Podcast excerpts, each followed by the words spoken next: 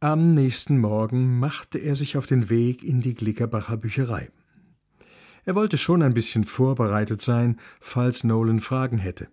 Außerdem interessiert es ihn tatsächlich das Schicksal dieses Kirchenmannes.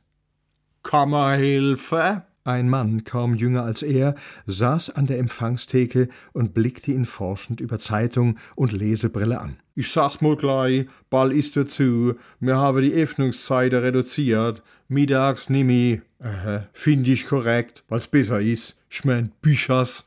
Pff. Ach gut, ich lese an sich ganz gern, wandte Kommissar Günther etwas zaghaft ein. Ich nicht, mischte nix, jeder wie er will. Äh, was Spezielles? Auf jeden Fall.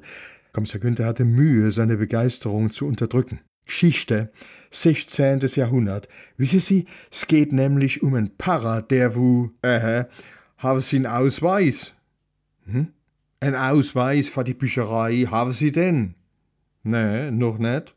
Mich nix. Der Mann legte die Zeitung auf die Theke, schraubte sich aus seinem Stuhl und ging zu einer Umzugskiste, beschriftet mit zum Mitnehmen. Er bückte sich ächzend. Da hab ich schon mal was, ein schöne Karl May. Ah, noch voll aktuell. Una Geier. Äh, oder wie wären das? Fit im Alter mit'm Dubsball.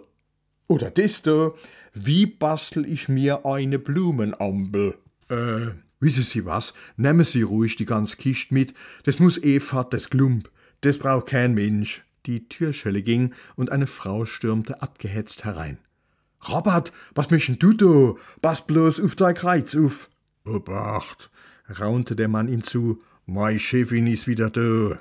Und an sie gewandt verkündete er den Erfolg auf ganzer Linie.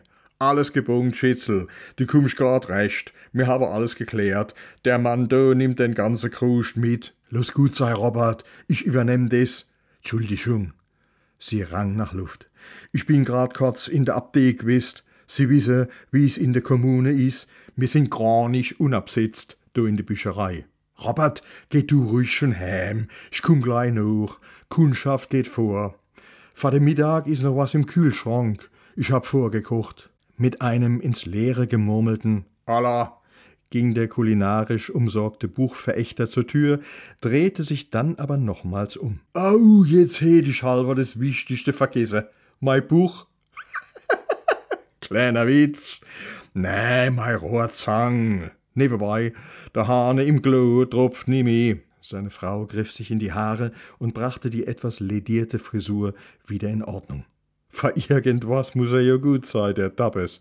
Sagt, unjunger Mann, wie kann ich Ihnen helfen? Und siehe da, es gab in der Glickerbacher Bücherei nicht nur Karl May, sondern auch den perfekten Einstieg zu seinem Thema in Gestalt eines handlichen Büchleins zur Geschichte der Kurpfalz. Wieder zu Hause am Hopfeloch angekommen, stutzte er. Etwas hatte sich verändert. Jemand hatte gefegt. Blaue Müllbeutel standen prall gefüllt neben seiner Hütte. Bestimmt jemand vom Fischerverein, dachte er. Wahrscheinlich ein Wechsel im Vorstand, neue Besen eben. Wurde ja auch Zeit. Die wenigen Nachbarhütten hatte man kaum noch gepflegt und schließlich beseitigt. Die Natur begann bereits, sich des Geländes zu bemächtigen. Bei Gelegenheit würde man sich bekannt machen, dann könnte er sich für den freundlichen Kehrdienst mit einem Gläschen revanchieren. Den Abend würde er alleine verbringen, so viel war klar. Inga hatte durchblicken lassen, sie habe sich für schwierige Gespräche zu rüsten. Kommissar Günther war vorbereitet. Ein Ring Lianer, Simpf von dem Schafe natürlich, paar Lauge weg und Guguma eingelegte. Die Lektüre des Geschichtsbuchs verschob er auf den nächsten Tag. Gab es doch zur Krönung eine schöne Flasch Barolo.